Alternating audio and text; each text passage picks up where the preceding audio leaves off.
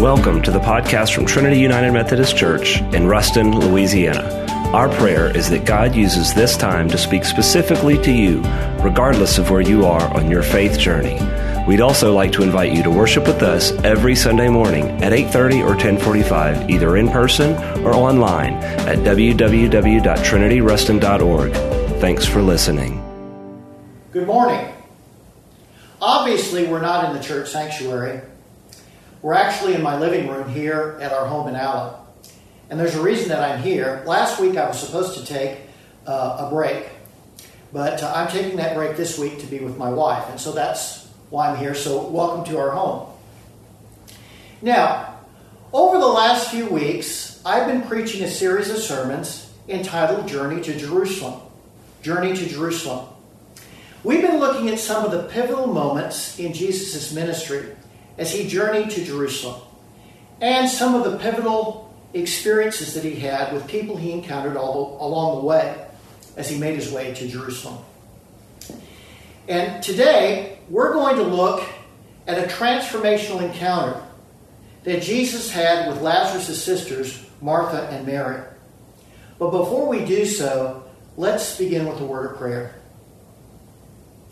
May the words of my mouth and the meditations of our hearts be acceptable in thy sight, O Lord, our rock and our Redeemer.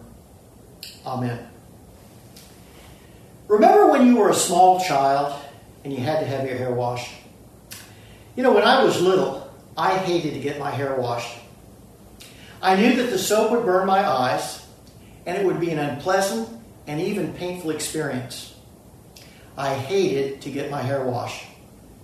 But I stoically accepted it just as we adults accept death and taxes. But then one day, my mother discovered something called No More Tears shampoo.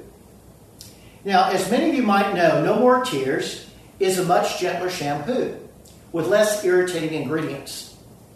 The shampoo specifically designed with babies in mind. You know, tears are an interesting phenomenon. It's true. Tears are an interesting phenomenon. And you know, tears are actually a release mechanism designed to provide us with an emotional release. Scientific studies indicate that crying is actually good for you. It apparently dispels biochemicals from your body, which would otherwise be toxic in your system.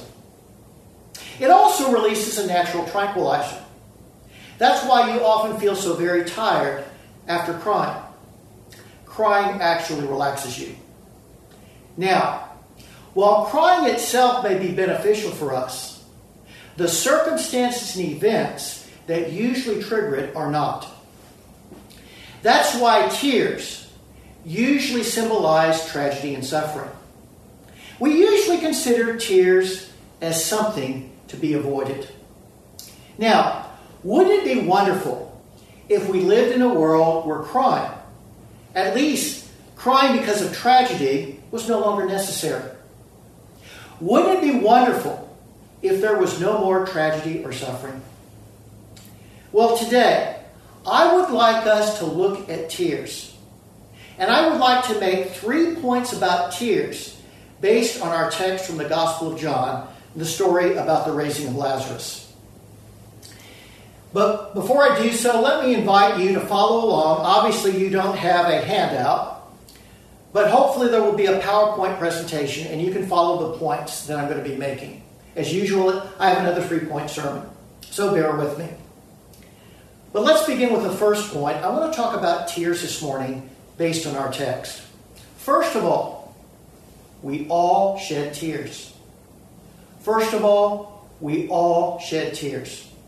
Now, no matter who we are, all of us shed tears from time to time. Some of us may be more private than others and choose to not let other people see us cry. But we all shed tears. Let me illustrate that for you. The family and friends of Lori Michelle Dilbeck, Lori Michelle Dilbeck, expected to be shedding tears of happiness at her wedding. Lori had everything going for her. She was an honor student, and had just graduated from the University of Texas in Arlington. She also worked as an assistant at an Arlington veterinary clinic and was offered a partnership if she would become a veterinarian. But Lori wanted to become a nurse, and so she turned down the opportunity. Lori had her whole life mapped out. She was planning on becoming a nurse and was preparing for the wedding that would unite her with her fiance, Joel Martin. Joel Martin. But none of that was to be.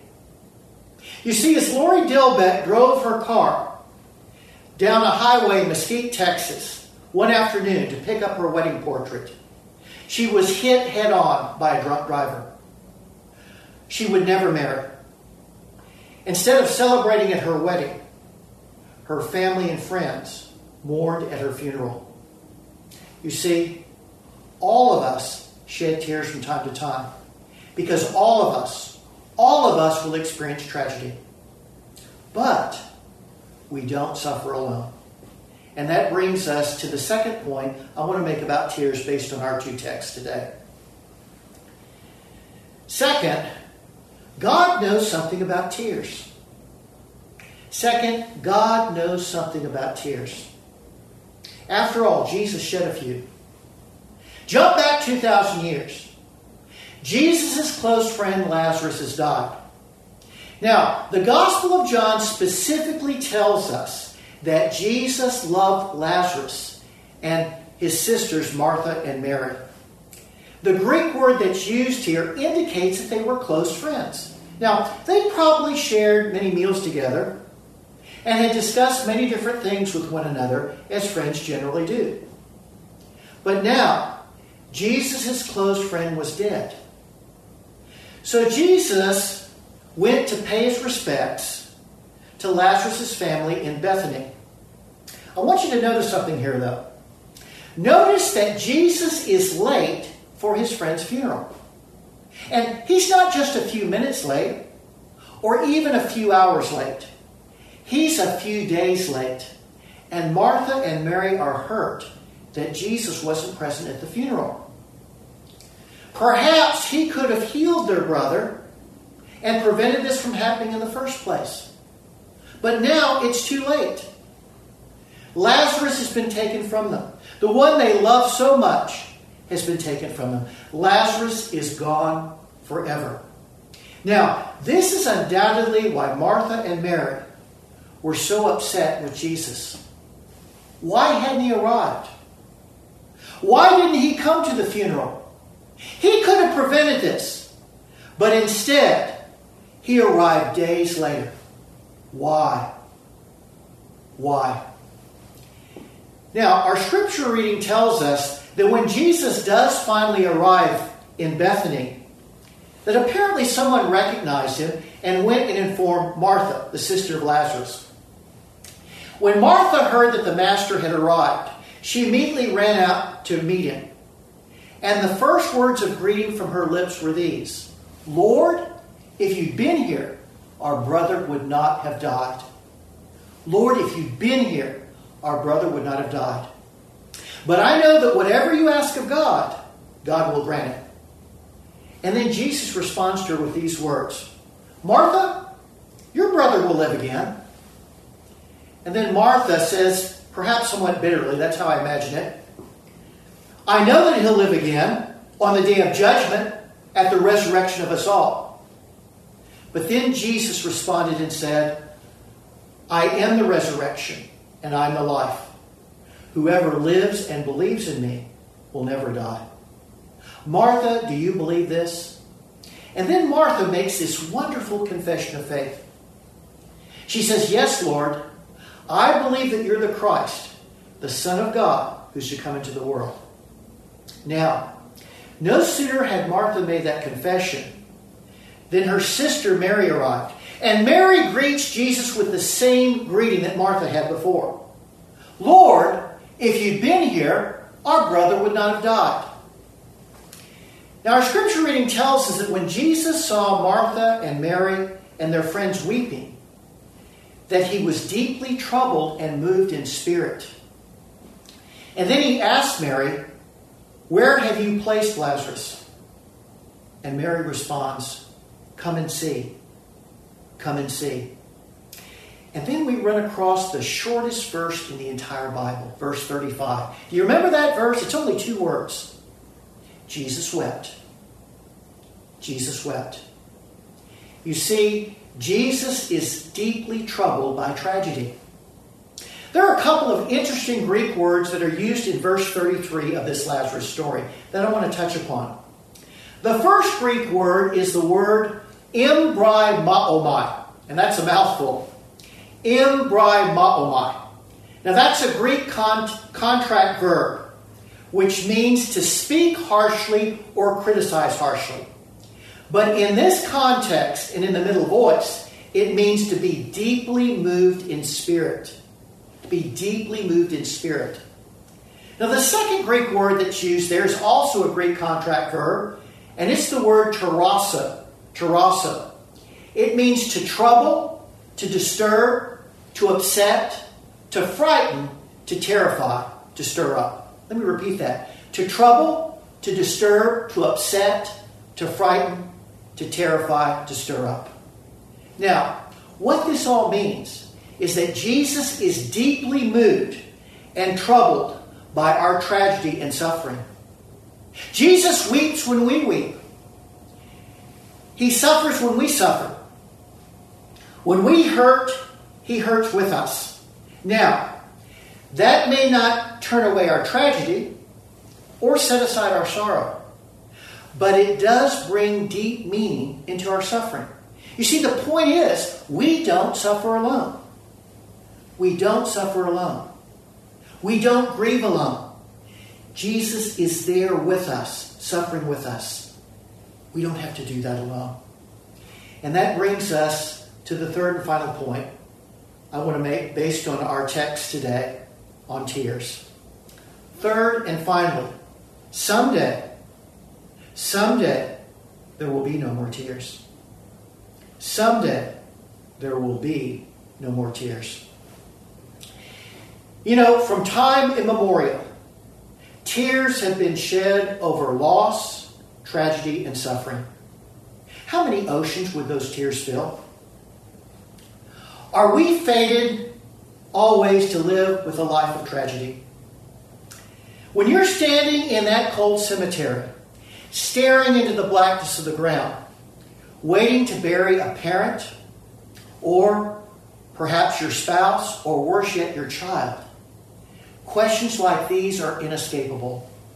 Will our existence always be a vale of tears? Are we fated to a life of suffering followed by death only to be forgotten forever? Well, that might be what despairing atheists tell us. But that's not what the scriptures teach. You see, according to the author of the book of Revelation, a time is coming in which there will be no more death or evil, no more pain or suffering. In other words, a time in which there will be no more tears. The seer of Revelation writes, He will wipe away all tears from their eyes, and there will be no more death or suffering, no more crying or pain. These things the past are gone forever. You see, the scriptures teach that in Christ we have everlasting life. You remember what Jesus said to Martha? Whoever lives and believes in me will never die. Death doesn't have the last word. Someday, someday we'll reign together with Christ, and there will be no more death or suffering. No more disease and pain. No more tears. I know we live in a frightening world. I know that we live in a world filled with uncertainty. This is a very frightening time for us as we're facing a pandemic that threatens our lives, it threatens our way of life, it threatens our world and the economy, it threatens to destroy everything. That's frightening. We don't know what the future may hold. And perhaps it's the uncertainty that's the worst of all. But this isn't the first time that we've lived through crises that were dangerous. You know, I remember way back when I was about five or six years old in October of 1962 during the Cuban Missile Crisis, that was a pretty frightening time. And even though I was very young, I could tell from my parents, they were very anxious and very frightened as the Soviet Union and the U.S. were peering eyeball to eyeball, pointing nuclear missiles at each other while the world was hanging in the balance. So, this isn't the first crisis, but the uncertainty is what makes this so bad and so difficult. You know, when we hear politicians and journalists talking like the end of the world is near, we know things are bad. But you know, as Christians, as Christians, we can look up because God promises us a kingdom in which there will be no more tears. So we don't have to live in fear. We don't have to live in fear because someday, someday, we will be a part of Christ's kingdom in which there will be no more tears. No more fears and no more tears. And isn't that something to rejoice? So we don't have to live afraid. Well, in conclusion, we all shed tears. Jesus knew what it was to shed tears, but he promises us a kingdom in which tears of sorrow will never be shed again. Whoever has the ears to hear, let that one hear what the Spirit says to the church. Amen. Thanks for listening to the Trinity Podcast. To find out more about Trinity, visit us online at www.trinityruston.org.